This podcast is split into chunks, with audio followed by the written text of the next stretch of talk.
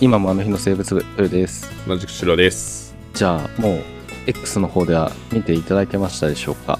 ホームページにも載っていますので。そうだはい。うん素晴らしいホームページがねあるんですよ久々に更新しま した。そういやーそうなんと合同オフ会を開くことになったわけですよ、うん食べ農作というやつですね。そうです食べ農作、はい。うん、食べ物ラジオと農食ラジオ3番組合同ですこれは場所は品川港区、まあ、品川って言った方が分かりやすいのかな、あの高輪でそうだねうん、港区なんだけど、そう高輪というところでもうはい。駅近、あのね水族館なんだっけなアクアマリン、うんうん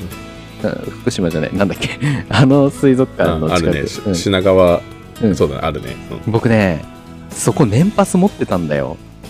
あ、そうなんだ。うん持ってた。あ今はないんだ持っ。うん、今はねあ、うん、確か年パスだったと思うあのね僕うん前にさ品川に荏原町ってところに住んでたんだよねあの、まあ、武蔵小杉のところなんだけどうん電車でちょっとでそこまで行けるんだよね確かいやちょっとねゆかりの地で多分その店のことも場所知ってるなって思ってあよくそこのう水なんだ族館行っててうん、イルカのねところがすごい綺麗な輪っかになって水がバーって流れてきてなんか虹色に輝くみたいな演出があったりして、うんうんそういやーいいところですよ、うん、マクセルアクアパーク品川あ。かなうんアクアパークしな、はいそうだねうんそういやーそこにも行けちゃうかもしれないな じゃあ、あれかな、0.5次会がありますか。 0.5時間あるかもしれない第0部が、えっと、なんだっけ、ああの科博で科博に行ってう。んで第1部が、えー、とそのオフ会であの高輪なのでうん0.5で、 えー、と品川アクアパークに行きますかそうねいいなありだ ないやーということでいやー今から今から楽しみだなでももうまだまだ1ヶ月以上あるもんね11月そのうだね1 19ヶ日月以上ありますうんはいなのでちょっとね申し込みは10月中ですよねそう10月31日までで多分ねそのはい近くなってみないと予定がわからないっていう人も結構いるっていうねあれなのではいうんはいまあ直前になってみないとって感じだね、うん、だけどね、はいもう続々 と申し込みが来ていてうおんわあおやったって思って、うん、はいじはゃあいぜひ皆さんよろしくお願いします、はいよろしくお願いしますでは本題に入りますか、はいえーお便り紹介からですはいはい、えー北海道にお住まいの IZ23046 番の虹色ナッピーの母さんからですはいありがとうございますありがとうございます。えーこんにちは。1週間また始まった疲れ振動。あれ月曜日といえば今日は行くざくという感じで、最近は行くざくで生き返らせてもらっていますお。ー学校の欠席連絡、絶対に電話じゃない方が便利ですよね。息子の小学校も Google フォームで欠席やオンライン授業は出るかとの連絡ができるようになったのですが、めちゃくちゃ便利です。ちょっとした用事も書いちゃいます。えっ、と、欠席を LINE で連絡できるようになっていない習い事にはちょっとがっかりしています。高速の会も面白かったです。生徒たちで話し合うのはいい考えですね。やっぱり冬古い習慣、えー古い考え方は変えていけたらいいのかなと思いました。制服の話になってしまいますが、学生さんを見かけると、うちの子たちも数年後着るかもね、ワイシャツを。誰が洗うんかなやっぱ私えー想像しただけで今からめんどくさとどうしても思ってしまいます。白って汚れるよね。ポロシャツじゃダメなのえーそれと夏は暑くて足首が出るように着ていたとの話がありましたがここ数年はさらに暑いですよね北海道も夏が暑くなっていますが多分学校にエアコンはありません先心配性の母なので涼しい服装で学校に行ってほしいですが男子中高生の制服で短パンは変ですしねそれではいつも配信ありがとうございますまた楽しみにしていますとのことですはいありがとうございますありがとうございますおーやっぱ支えになってるんだね月曜 日月曜日にあれがあるから頑張ろうって思えるねやっぱね、はいうん いやそういう番組であり続けたいわねやっぱねそうですね、うんはい確かに月曜日って億劫なんだよね。一番嫌だ。月曜 日本当に来ないでほしいって思っちゃう。それが月曜日休み。うん。もう月曜日休みの仕事をしたいよ。まあ、あ土日、土日と月曜日が休み。ないか、そ んな。そんなそう独そ立うか月曜日独立したら休み絶対に月曜日は休みにするわ。いいじゃん、週休3日。週休3日でやっていこうよ、もう。 なんで2日も働かなきゃいけないのっていうところもね、 やっぱ思ってる人いるし、だろうし、うんまあ僕も思うことあるよ。う うん、ん、みんな か、そりゃ。そうだね。うん。まあ、頑張ってやっていこう。ね。うん。うん。はい。またはいね、でもやっぱね、休みがあると、また動くっていうのが大変だからね。うん、そうだね。う。うんん。そう。じゃあ休まなきゃいいんじゃないっていう。なんかちょっと前に話したよ ね、なんかす真ん中に休みがあったら嬉しいなみたいな。あーそうだね、んそうそうそうだかそう。ら水曜日と日曜日を休みにするってやれば、うん。あの月火行って休みでで木金、うん。で土曜日なんかさもうずっとの監修で多分午前だけでしょ、うんやってもわかんないけど、 学校はね。 うん、いやそっちの方が絶対いいと思う、うん、なるほどね。そうしよう、もう、うんじゃあぜひそういう世界をう目ん指しましょう。ちょっと言っとくわあの内閣府に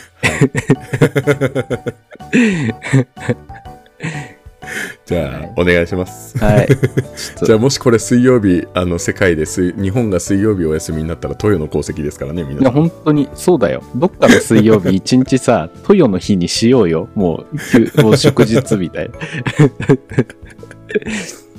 もうすごい功績、うん功労そ者うだね。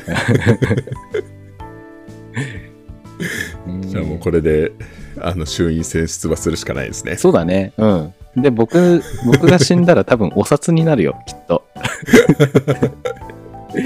水曜日を休みにしますっていうそう、水曜日ことにだ。けで、そう、休みにした男っつって、日本に すごい貢献した男っつってね。うん。 はい。そうだ 何言ねっ。てんだかって感じ。はい。ということで、 はい。はい。学校への連絡。あまあ、そうだね。最う近本当に、うん、あの、保護者会の出欠とかもやっぱ Google フォームとか使います。結構フォームを使ってウェブでやります。ただ、これの問題点は、 あの、なやってもらわなければいけないので、うんうん。うん。無って断でいうところはあるかな。そうだね。こっちの来る側としては、来られる側としては、その無断になっちゃう場合はめっちゃ心配しちゃうよね。そうだね。うん。あとなんかあの、多分その自分で管理してる Google フォームとかだったらいいんだけど、うん。うちの場合会社で管理してあの本部が作ってるものとかだとそこからリストに入力するまでにちょっとしたインターバルがあるんだよ。あ、そうなんだ。から自分で管理できないんだ。そうそういえーあ自分で管理できるものもあるしうんもものによるんだよねなんかうんシステムを使う時も Google フォームじゃない場合もあるから、あそっか。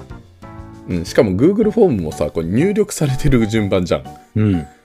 つまり全校の生徒が一律でドワーって載ってるから その中から自分の校舎の子たちだけ抽出するのあはーなかなか厳しいんでそっか。そうじゃあ、だからリストに入力してもらってるんだけど、あ、そっかそっか。うん。そう、それがね、やっぱちょっと、あの、そこのインターバルがあるから、あの、入力したしてないみたいな、なんかそういう感じに なっちゃう。ああ、じゃあ一回その Google フォームスプレッドシートにやって、自分の校舎のやつだうけん相当かけちゃえばいいけど、スプレッドシートさえやるにも、リンクも、てかね、編集者としての共有もしてもらわなきゃだもんね。そうだね。うん。はい。なので、まあ、いろいろありますので、うん。はい。あの、ぜひ学校から来ているこの出欠確認は必ず返していただけるととてもありがたいであ、す。そうだね。うん。はい。はい。ちょっと違う話になっ ちゃった。はい。校則、うん。まあそうね、制服、制服大変だよね。制服が大変。うん、特にワイシャツね、白ワイシャツ指定がある場合はもう本当に大変だね。うん。うん、僕の高校行ってた学校僕が高校時代の行ってた学校は、特に指定がなかったから、うただの白いワイシャツであれば OK みたいな、ううん感じだったから、すっごい安くたくさんみたいなので ねなんかもうちょっと黄ばんだり黒ずんじゃったりば捨てちゃえばいいしみたいな、うん、うん。やっぱ黄色黄ばみとか黒ずみって落ちないもんねもそううだ完ね。全にはう,、うん。うん。だからもう安い島村とかです安いの買ってとかってやってたけど、ね、これが私立とかになってくると交渉が入ってる特別な白ワイシャツにしなさいとかって言われちゃうからあれそうだすねごい高いんだよねうん、やっぱそこがネックだよね、そうだね中にはポロシャツの学校もありますねうちの近くにうんあの選べるよねうん大体、僕も僕のとこもそうなんだけどポロシャツうんとシャツと、ではえっ、と本題に入っていきますねはいはいではですね、えー、と今回も前回に引き続き本の紹介ですおはい読書の秋ですうんいいね皆さんどうでした先週の手紙屋買いましたいやもうめっちゃ面白かったんじゃないです か人事みたいで。ちょっとね、僕はまだ読んでないんだよな。はいね、めっちゃ面白かったと思今うな。回も参考にするのは、あそうめちゃくちゃ面白いですね、えー、と参考にするのは「手紙屋」という小説で、はいえー、と前回はあの2冊中の、えー片方受験編受験勉強編の1冊を紹介したんですけど、うん今回は就職活動編です、うん。も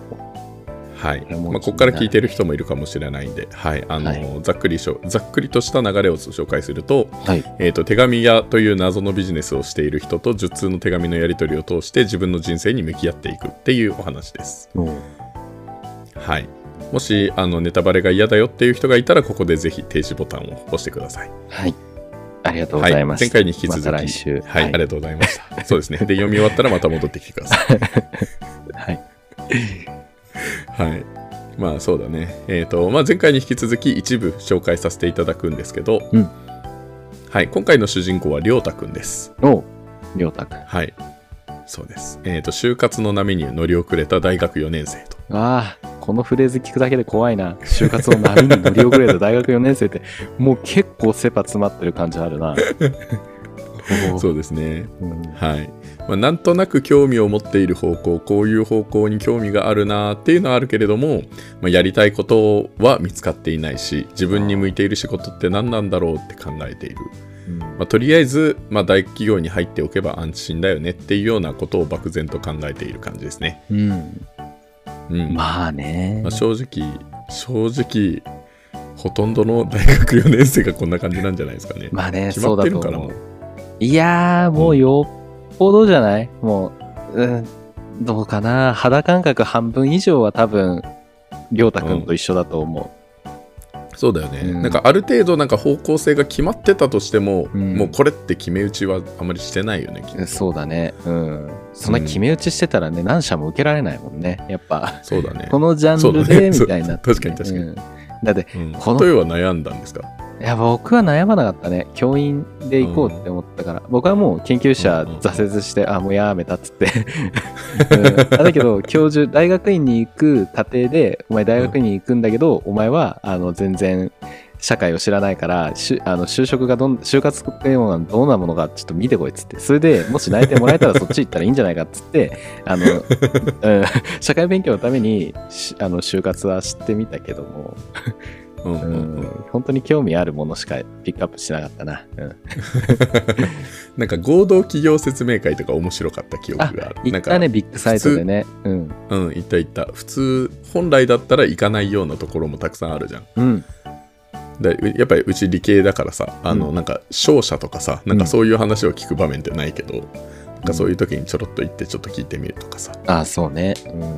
うん。うん、そうなんか医療機器メーカーとかさなんか製薬会社とかいろいろ行ったよねうん、行った行った。うん、本当に。いろいろ見たな。なんか、あ、な、なんだっけな。まあ、あの、ピペットマンのボールペンもらえるところがあるっていうのをうんうんうんあ歴代さ、そう、先輩たちから言われて、 そこは絶対行ってそれをもらおうって思って、僕、そうだねん今学校に置いてるよ。そう、ピペットマンのボール ペン。 あれいいな、っつって。で 大学さんそういうのもあるよねそうそうそうそう。もらえるっていう何かがね、そう行くつもりはないし大企業だから入りはしないんだけどさペンだけ欲しいですつってまあ、説明聞くだけでねもらえるからね、そうそうそうそうそうそううんねいやーい懐かしいな、うん懐かしい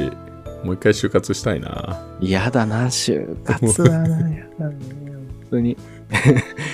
でもねあれかそしたらまたもう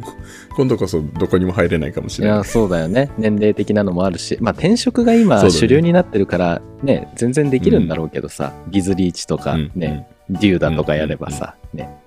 転職でもなんかそういう合同企業説明会とかあるんかねあるんじゃない、ね、どうなんだあろるうんかうん、転職用のまあいいでしょう、うんうんうん転職なんか全然してもいいし大学生でさそのうねもうここに絶対入社したいですっつってもそ、まあ、正直そんなわけはないかわかんないわかんないんだけど、うん そう人によるけどいや何社も受けてるし、まあそうだねな大難希望まであるよっていうことを人事の人には知っておいてほしいよ ね。うん、なんかそうだ嘘ねつくの嫌じゃんって思う。 いや、いや、それ一気に12社エントリーシート送ってますし、正直ここは第5希望ぐらいですって いう心持ちでいるからさ、あなたはここはい第1希望で入ってくれてって聞かないでほしい、ちょっ と。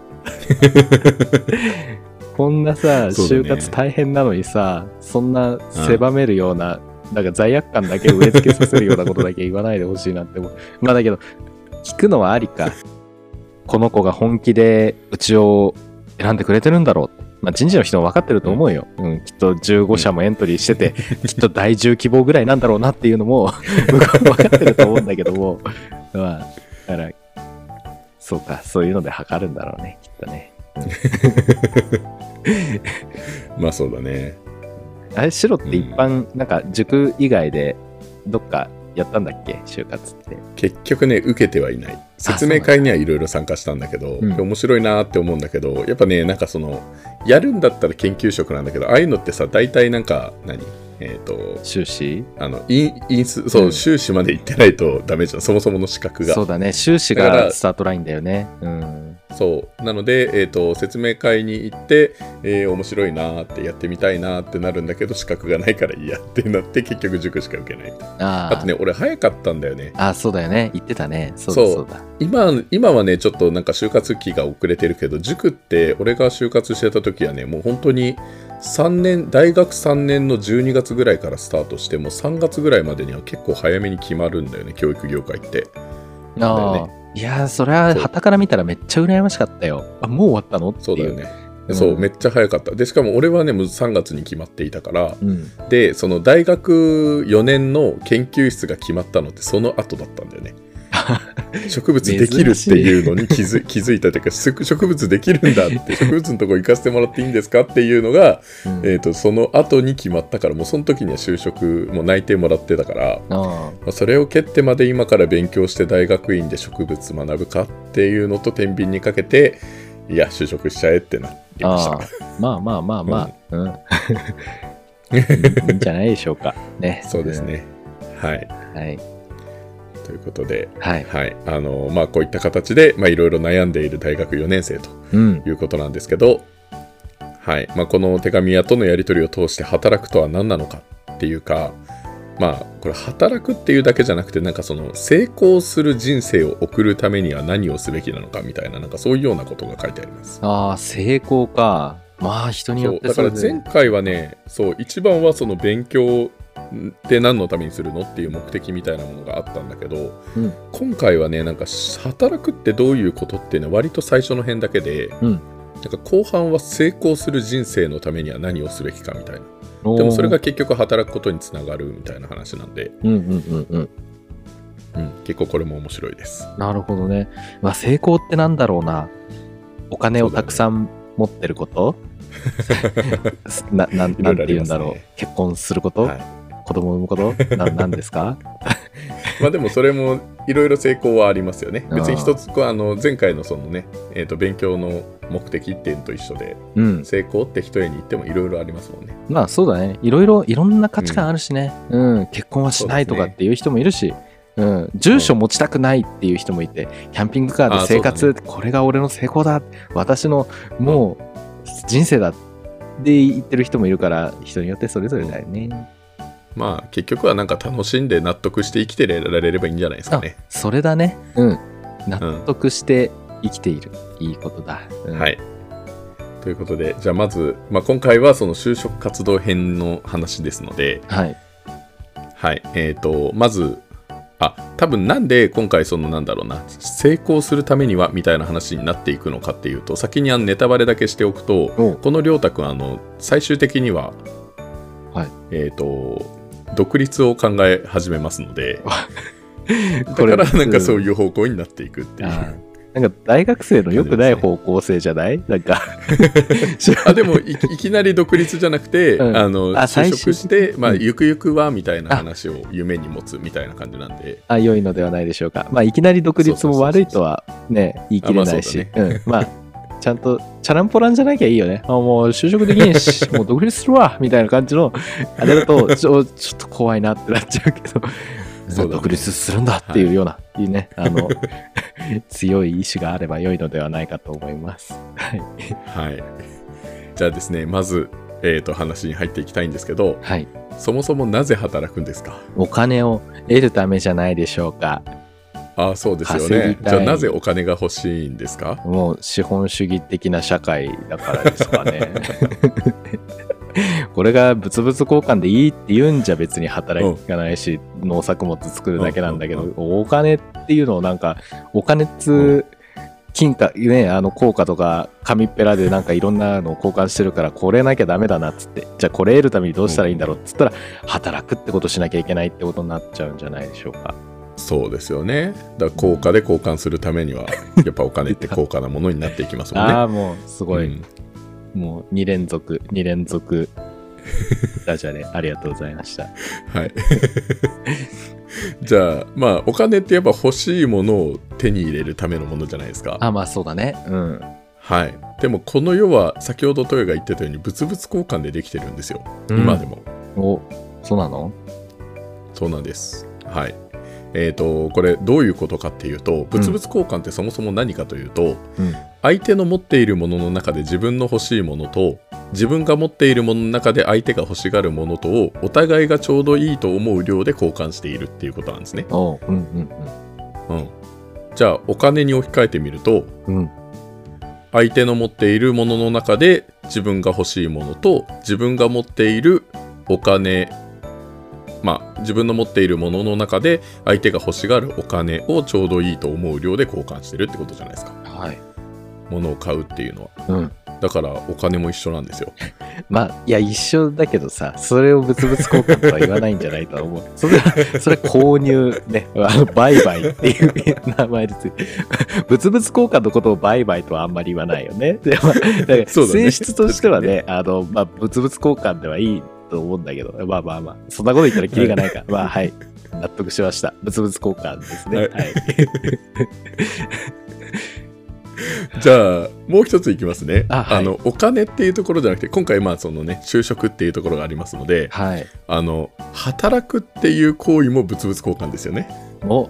力、もうみ目に見えないものじゃないものも物々交換ってことか。うん。まあだそう言ったらね、そちうだなみねにさ働くことによって得られるものって何お金まずお金だよねあでも、で も、誰もう、 あれだよ。いもう言ってほしいこと分かっちゃった。やりがいでしょうんやりがい。はいやりが いやりがいの搾取ってよく言いますよね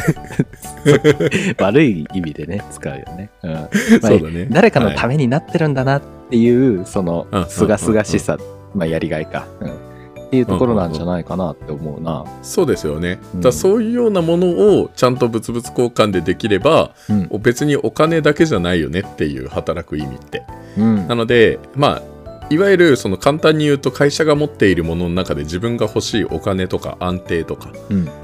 まあ、何かに属すっていう安定だよね、うんこういったものと自分が持っているものの中で会社が欲しがる労働力とか時間とかっていうのをお互いがちょうどいいと思う量で交換しているっていうようにも取れるわけじゃないですか。はいはいはいはい。はい、なので、えーとまあ、そうなんだけどただ会社から欲しいものっていうのは、まあ、それこそこれだけじゃないし、うん。うんえー、と労働力とか時間だけではないよね。うん。例えば、まあ、笑顔とかそういうのも一つとってもさああ、はいはい はい。そうですね。まあ、働きやすさだね、私みんなのね。うんあそうそうそうそうとか自分が欲しいものっていうのもさっきというか言ったようにねやっぱやりがいとかなんかそういうようなね社会に貢献してるっていうものの中だったりとか、うん。うん、なんかそういうものにもつながっていくんじゃないかなというところです。はい。そうですね。はい。うん。で、えー、とじゃあ、えー、と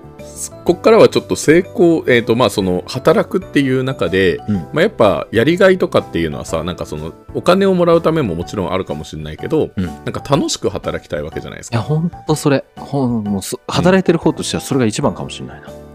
そうですよね、うんだから、えー、と楽しく働くってことは、まあ、結局それはさあの独立しようが独立しまいが結局成功の人生って人それぞれあるわけで。うん。うん、なので、えーとまあね、どっかの企業に勤めていても自分の人生は成功してるって思う人も多分中にはいるだろうしおうおうおうだからそれを送るためにどうするのかっていう話をちょっとしていこうと思うんですけど、はい。はいあのーまあ、やっぱこの社会人と関わらないと生きていけないじゃないですか。うん。そんな気がする。非常にそれをストレスに感じる時もあるけ ど、でまあ、まあ楽しいこともたくさんあるし、いいと思いますよ。そうだねはい、じゃあこの時に人とのコミュニケーションというか人とのその何えっ、とまあいろいろやっていくためにうんの、えー、とポイントをちょっとお伝えしたいんですけど、うん。おためになるな。はい。人の性格は変わりますかまあ変わるよね。変わ、うん、変わるよ。うん。 変わる。うん。はい。じゃあ人は自分の何かで人を変えることはできますかじゃあ変えるでしょう。うん。うん。脅迫とか。性格っていうのは、うん、いやいやごめん 脅迫とかですかそれは変え、 まあ、そう行動は確かに変えられるかもしれないね。 いやでもやっぱさ、あの、いいことをしたら和やかになったりするよね。ツンケンしたらそうだね相手もキッてなるしさ。うんそうだね。まあ自分の対応によって相手が変わるっていうのもあるじゃん。うん。それに結構近いんですけど、うんあのーはい。実はね、これ、あの、この本の著者は何て言ってるかっていうと、人の性格は変わらないって言ってるんですよ。なんだってでも人は変えることができると。おうまあ、生まれ持ってさここまで食いてきちゃうともう30年間やってきた性格だからさあ今更ねあの人見知りをなくせって言われても無理じゃんあ。あ、まあそうか。そうか。性格もっと、あれだね。し軸になってるところだね。うん、その人その。うそうそうそうそうあそこは変わらないけどあそうかそう。なるほど、そね。うでも人はそうか変えられるうんじゃあちょっと例を出しますねはい。 「と豊は優しいね」ってうん。分かってるうんどう思いよま。すか分かってるよ。 愚問だね。それよく。それだ けですかまあ、ありがとうって優しいかなって、優しいかもしんないねって、まあ、わかんない。どうどうありがとうっていう、まず。ああそうかそうかあまあそうねありがとうって言う よね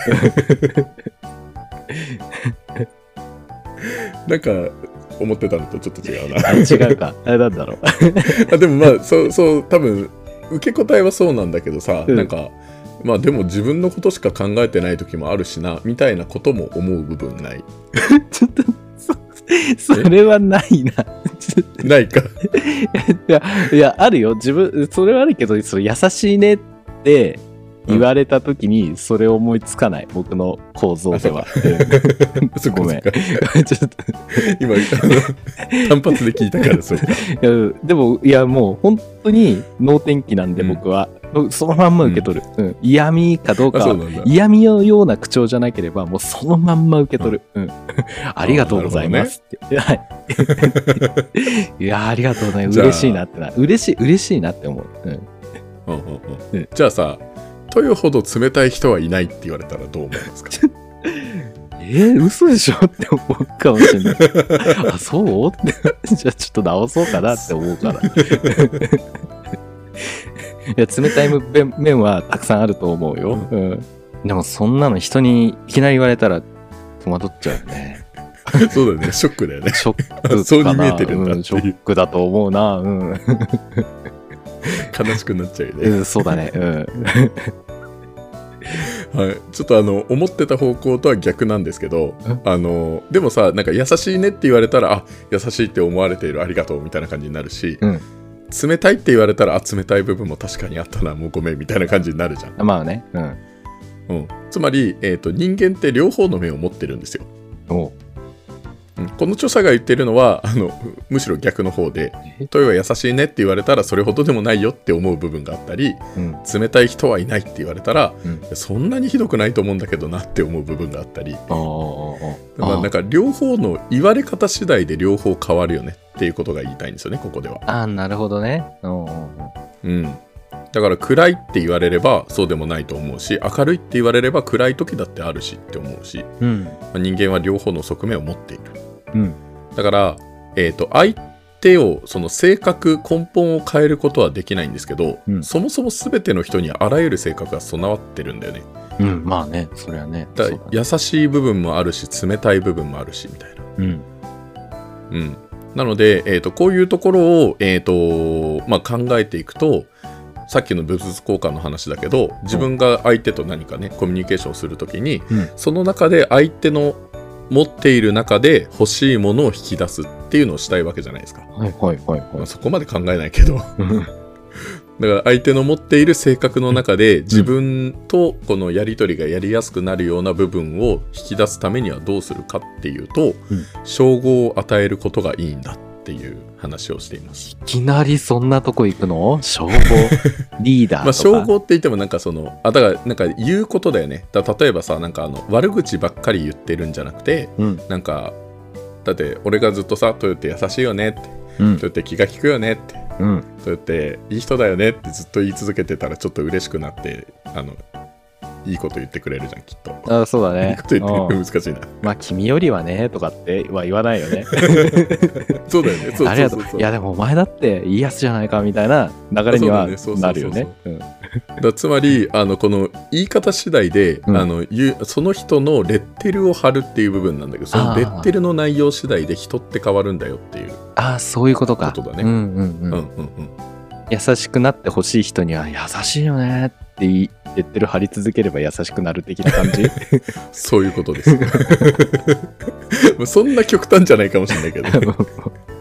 まあねそううんだからなんかあいつはこうだからダメだみたいなのを例えば陰口とかで言ってるとそれが巡り巡ってそれが伝わっちゃった時にさうんなんかあそう思われてるんだって思って直そうって思われる部分もあると思うけどうんなんかあまあ自分は確かに冷たい人間だしなってなっちゃうともうそれで対応してくることにもなっちゃうかもしれないよねのまあ極端な話いくとそうかもしれない、そうだね、うんそういうことですよねうんはい。はい、続いて。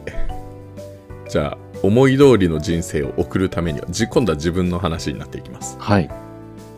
はい。あのー今まで豊は人生を思い通りになってきました。まあえでもだいぶ思い通りになってはいるんじゃないかなとは思うようんうんうんうんうん。うんこれをやろうって思ったら、それが結構叶ってきた感じかな。うん、結構叶えられてきたような気はする、うんうんうん。それってなんか、そのための努力をして。まあそうまあでも動力まあ努力よりも行動の方が大きかったかもしれないこああ、一緒一緒、多分。ああ行動も一緒なんですね。う、まあ、挑戦をした的な感じかな、うん、うんうんうんそしたらうまくいったみたいな感じそうね。まあ結局ね、どこ行っても楽しめる人は楽しめるからね。んこれがね、そう行った先を正解にしていくっていうことも大事なんですけどあ、いい言葉出ました行った先を正解にしていく、ああいいねそうだうね。んはい。あのー、これあの、この本の中で言っていたのが、天秤を考えてほしいと。はいはい。だから何か、あの、手に入れたいものがあるじゃないですか。うんだそれは目標もそうだよね。うんだ例えば、えーと、チームで一番野球が上手くなりたいっていうものを手に入れたいと。うんすれば、これ別にお金払うことじゃないよね。ああそうだねうんうん、じゃあ、えー、と天秤を考えて片方にそのチームで野球が一番上手くなりたいっていうものを載せたとするじゃん、うんじゃあそれを叶えるためにはもう片方のお皿にはそれと釣り合うものを釣り合う量だけ載せなきゃいけないよね、そうだね、うんうん、だつまり、えー、とチームで一番野球が上手くなりたいって言えばチームの誰よりも意味のある練習をたくさんするっていうのが大事になるわけじゃないですかはいはいじゃあこれがもし日本一野球が上手くなりたいってなったらどうなるああもうそれはすごいたくさん頑張んなきゃいけないし運も必要だろうしって思うなあそうだねそうそうそう運の要素もあるけどでも少なくともあの必ずしもあの運だけではいけないからその練習っていう量をとにかくたくさん乗っけることしかなくなるわけだそうだよね。うん。うん、それはもう大前提で当然のこととしてみんな分かってるでしょうん。で例えば〇〇大学に行きたい東大に行きたいってなったら、うん片側に乗っけるのがやっぱりお賽銭100円とかじゃダメじゃん、ああ、そうだね。まあ、あの金額が少ないとかじゃなくて、うん、その努力とかうんもうが必要だよね。あそうそうそうそうたそった100円もそも載せるものが違うよねってあそうだいねうことと、うんうんうん勉強するっていうのを載せなきゃいけないしうんもちろんこれは足りなくても釣り合わないしうんだ当たり前のことなんだけど、あのー多くの人は努力が足りなくて、まあ、それが叶わなかった時に人生は思い通りにいかないっていう風に感じてしまうと。うんなんかそうやってだから言人生われをたらうんなんか変なものを天秤にかけて投げてたなって思っちゃうな。あそうそうそうそれも言ってた。あのそもそも載せるものをあののベクトルが違うのも正直後悔としてあるんじゃないっていう。ああ確かにそうかもしれない。うんうんでこの時にあのもちろん、えー、とこれが当然のことだからみんなそう考えればあ確かにそうだよねってなるんだけどさっき豊も言ったように運っていうのもあるじゃん、うんそでうだね。これがね実はね邪魔なことをしてるんですよね、ああなんかそうなの。うんまあ、もちろんその努力と見合う分だけやっていて最後の最後が運っていうのがあるんだと思うんだけど、うん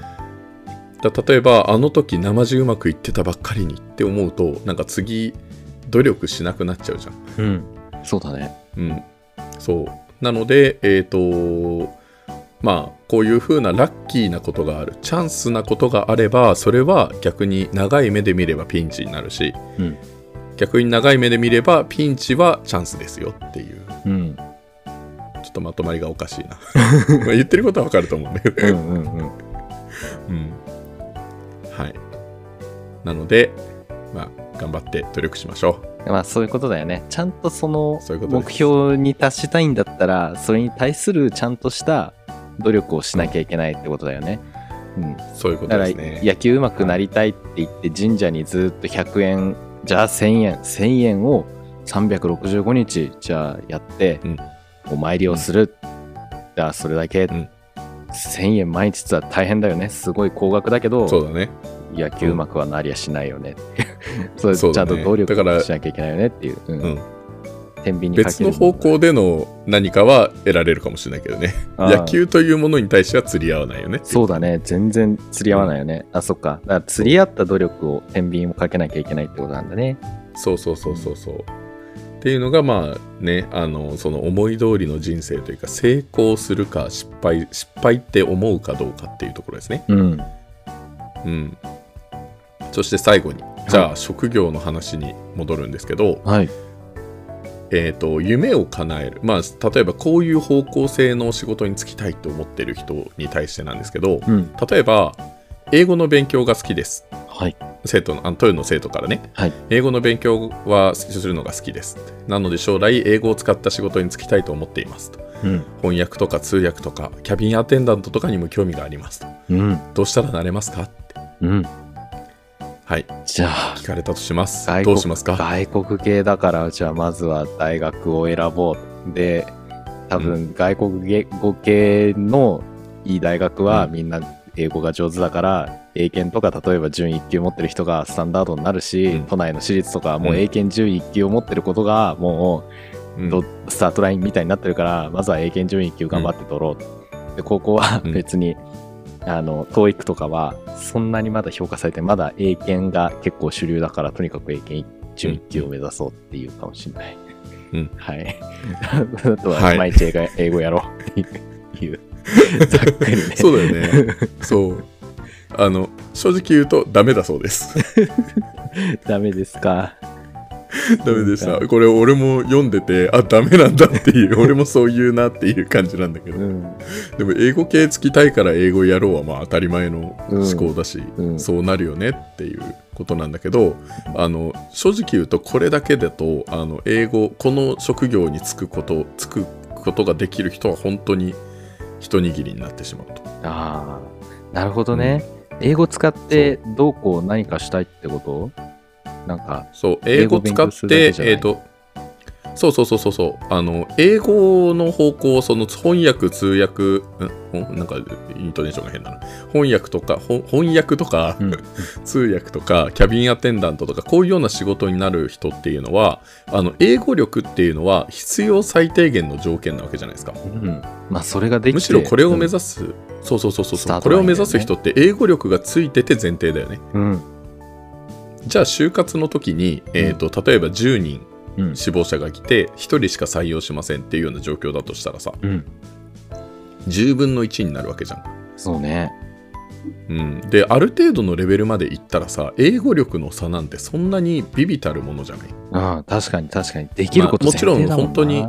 そう本当にあの上のレベルまでいけばさそこまでは求めてないよっていうところで勝負したところで意味がないわけだし、うん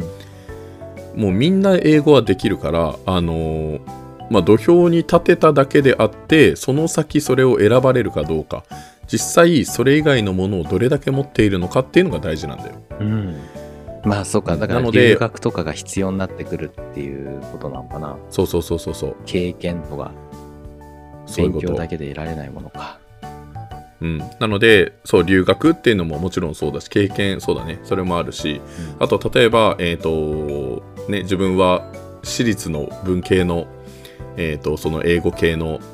語学が学べる、えー、と大学に行って最終的には英語の仕事に就きたいですって言った時に、うんまあ、私立文系だからもう数学は自分はやりませんとうん、うん入試はもうあの入試で数学使わないんで数学はもういいです、うんっていうのもやっぱり違うんじゃないかと。うんうんうん、あ英語ができて当たり前でそれ以外に何か別のものを持ってることがやっぱり大事だから、うんあのそれ以外の他のものを捨てて英語だけに特化するっていうのは得策じゃないよねっていうこまあとねで、うんうん、例えば数学ができないと数学書の翻訳とかっていうのはできないし逆に数学が数学ができて英語もできる人っていうのは数学書の翻訳とかもの仕事に就くこともできるじゃん。うん例えば日本史に精通してれば海外の人に日本文化を紹介する仕事に就くこともできるよね。ああそうだねうんああ、うんだからあれか英語系で例えばその観光系でみたいなこと言ったら、うん私は社会も好きですと、であ英語が好きなのが軸で社会も好きで将来こういうことやりたいっていう風な、うんプラスアルファじゃないともうダメってことだねそうそうそうそうそう。なので例えばその、うんまあ、これを考えるときに、まあ、もちろんこれをねじゃあ中学生とか高校生に言われたときにそこまで考えろって難しいかもしれないんだけど、うん翻訳家になりたい通訳になりたいキャビンアテンダントになりたいじゃなくてどんなそのその職業に就くことが目標なんじゃなくてその職業に就いた後でどうなっていたいかどんな翻訳家になりたいのかどんな通訳になりたいのかどんなキャビンアテンダントになりたいのか、うんっていうところまで考えないと,、えー、とわからないしでもそれって子供の時はわからないじゃん。うんうんうん、だからこそ、えーとまあ、どんな職業を目指すにしても今目の前にあるものに全力を注いで生きるっていうのが大事なんですよとうんああなるほど全力でも結こ局れはそねこになる本当に思う俺は、うん、うん、まあでも本当に僕もそう思う、うん、本当に思ってる今 うん、だし結局その、まあ、僕はそのこれ就職編だからさ多分先の話を、ね念頭に置いてこの本は書かれてると思うんだけどやっぱ僕大学受験とか見てたりすると、その志望理由とかもさ英語が好きだからじゃ無理だよっていう英語使って何したいのあっていうのをすごいやっぱりそうだそよねこはね志望理由書でやっぱ壁になるところだから。うん、そうだよねでまあそんなでも英語が好きな人が集まってくる学部なんだから、そこ書いても意味ないでしそょうそっうてことだよねだから英検準1級を取るところからがスタートラインだよって いうのはうん、いろいろやりたいのはあると思うけどねやっぱそうなっちゃうよね、うんやっぱそういう指導のところってなるとそうなっちゃうかもしれないだけどそうなんん、です、本当に英語語学力があって英語使いたいってなると、うんうんうんさっき白が言ってくれたようなところがもうマストになってくるなっていうのは感じるね、うんまあ、どっちが先かにそうよだるね就と職思うまで考けえどるとそういうことだよね、うんうんね英語ができる使うなんてのは大前提じゃあどう使うかっていうのが先かまずは英語力を鍛えるかっていうのが先かっていうになるとは思うんだけどもまあそまうんあ、そもそも英語力がついてなければ土俵にすら立てないからねそうそうそうだから土俵にまず立とうってい英う語をやる ことそうそう英語をやること自体は間違ってはいないけどうんね、、そうだねうんうん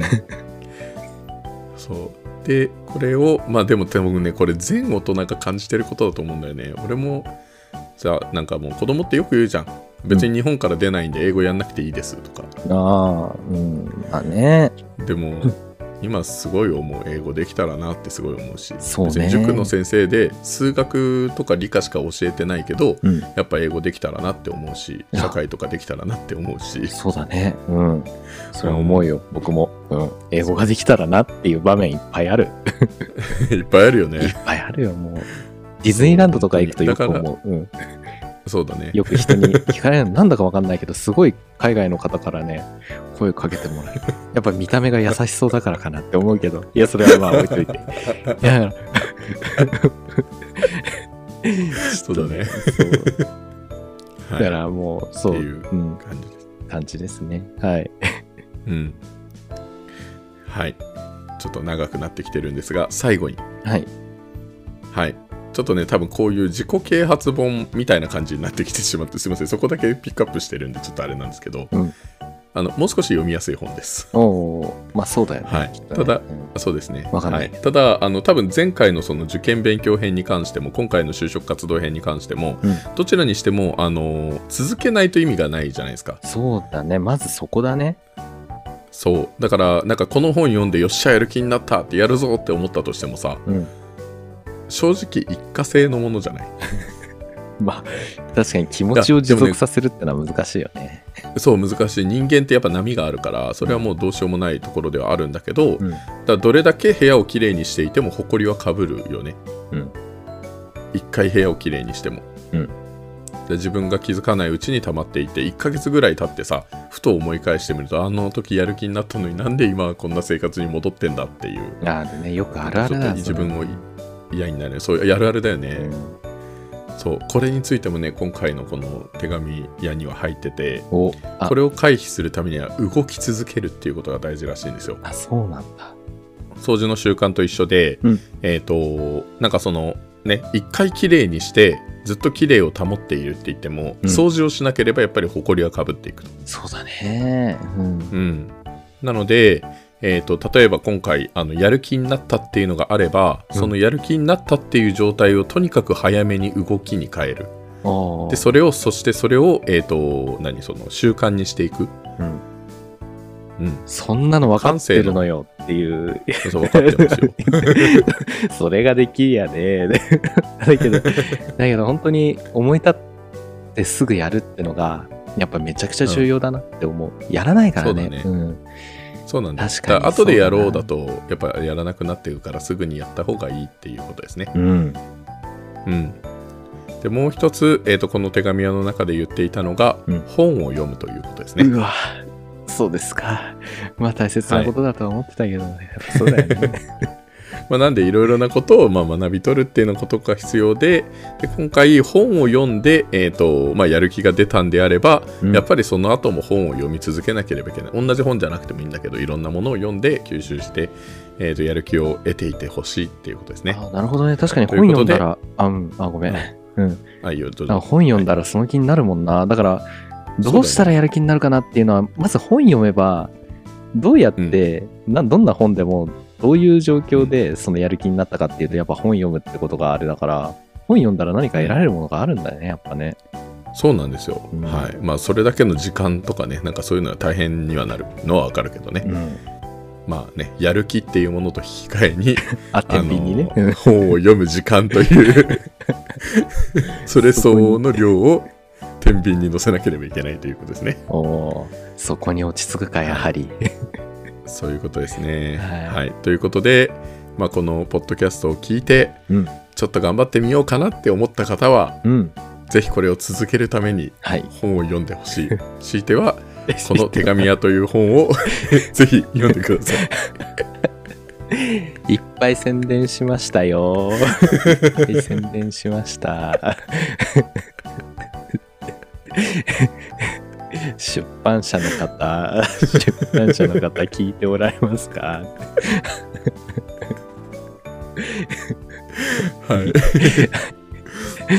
ていう感じです。はいなんであの、まあ、正直ちょっとね、このなんか成功するためにっていうところばっかりちょっと今回はピックアップしたんですけどああ、うん。成功した人生を送るためにもうちょっとねなんかその働くっていうものは何なのかみたいなうん。なんかその会社をこういうふうに法人って何なのかみたいななんかそういうようなところから話をしていったりとかそういうような場面もあったりとかするので、うん他にもいろいろテーマがあるのでぜひはい今働いている全大人子供は多分ね読んでもあんまりピンとこない部分もあるかもしれない、うんまあそっか、うん、のである程度職業仕事っていうのは見えてきた時がいいのかなって思うあじゃあ大学生ぐらいなのかなうんぐらいがいいのかなって多分まあこれ子供に勧めてもあん まりピンとこないわかかんなういんそんなことよりもまだいい受んだよ験だよっってていいう感じかな。あそうそうそうそうそうそうなる気がするうん、だ働いてる人はねすごく実感できることだと思うし、うん頑張ろうって思えるから、あ、マジか。おお、読みたいな。うんぜひ、うんはい、。働いている全大人に勧めたいお勧めしたい本となっておりますはい。はい、概要欄の、えーおすすめ図書のところに載っていますので、ぜひ Amazon のリンクから見てみてください。はい。はい、宣伝しました。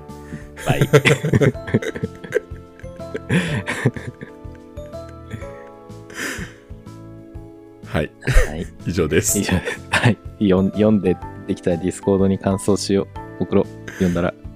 はい。 ぜひ、あの、どっちからでもいいです。ただ、俺は形説編から読んで、あの、その受験勉強編から読んで、この就職活動に行ったんですけど、そのストーリーのつながり自体もね、面白い。このただの手紙屋の話だけじゃなくて、あ、そこもあるんだ。へえ。あ、そう、あのね、主人公がつながってるんですよ。なんだってそうなんだう。ん、まあ多分これはね2冊目読んだ瞬間にああこういうつながりねって大体わかるんだけどええ、めっちゃ面白いじすゃん。ぐわかるから、へえそうあのまあこれははいまあネタバレってほどでもないかもしれないんですけどうん。ぜひはいもう多分最初の2ページ目ぐらいであそういう背景ねみたいななんかそういうのまでわかります 早。はいまあ形説編の後に読めばっていう感じですかね、うん。まあね逆に読んだらどうなのかわかんないですあ確かに。スター・ウォーズ、どっちから見るか問題ね。エピソード1、2、3あからそうだね見るか、4、5、6から見るか、うね。うんと一まあ、緒スかトーリーを感じたいのであればちょっと順番関係あるかもしれないけど、まあ、正直言うとまあどっちから読んでもいい本なことには間違いないので好うん。なるほど。きな方からあの仕事っていうのを頑張りたいかっていうかもしくはちょっとなんか学ぶっていうことに対してもう一回考え直したいかうん。どっちからか読んでもらえればと思います。はい、はい。じゃあ以上にしましょはい。う。はい、お疲れ様でしおた疲。れ様でした。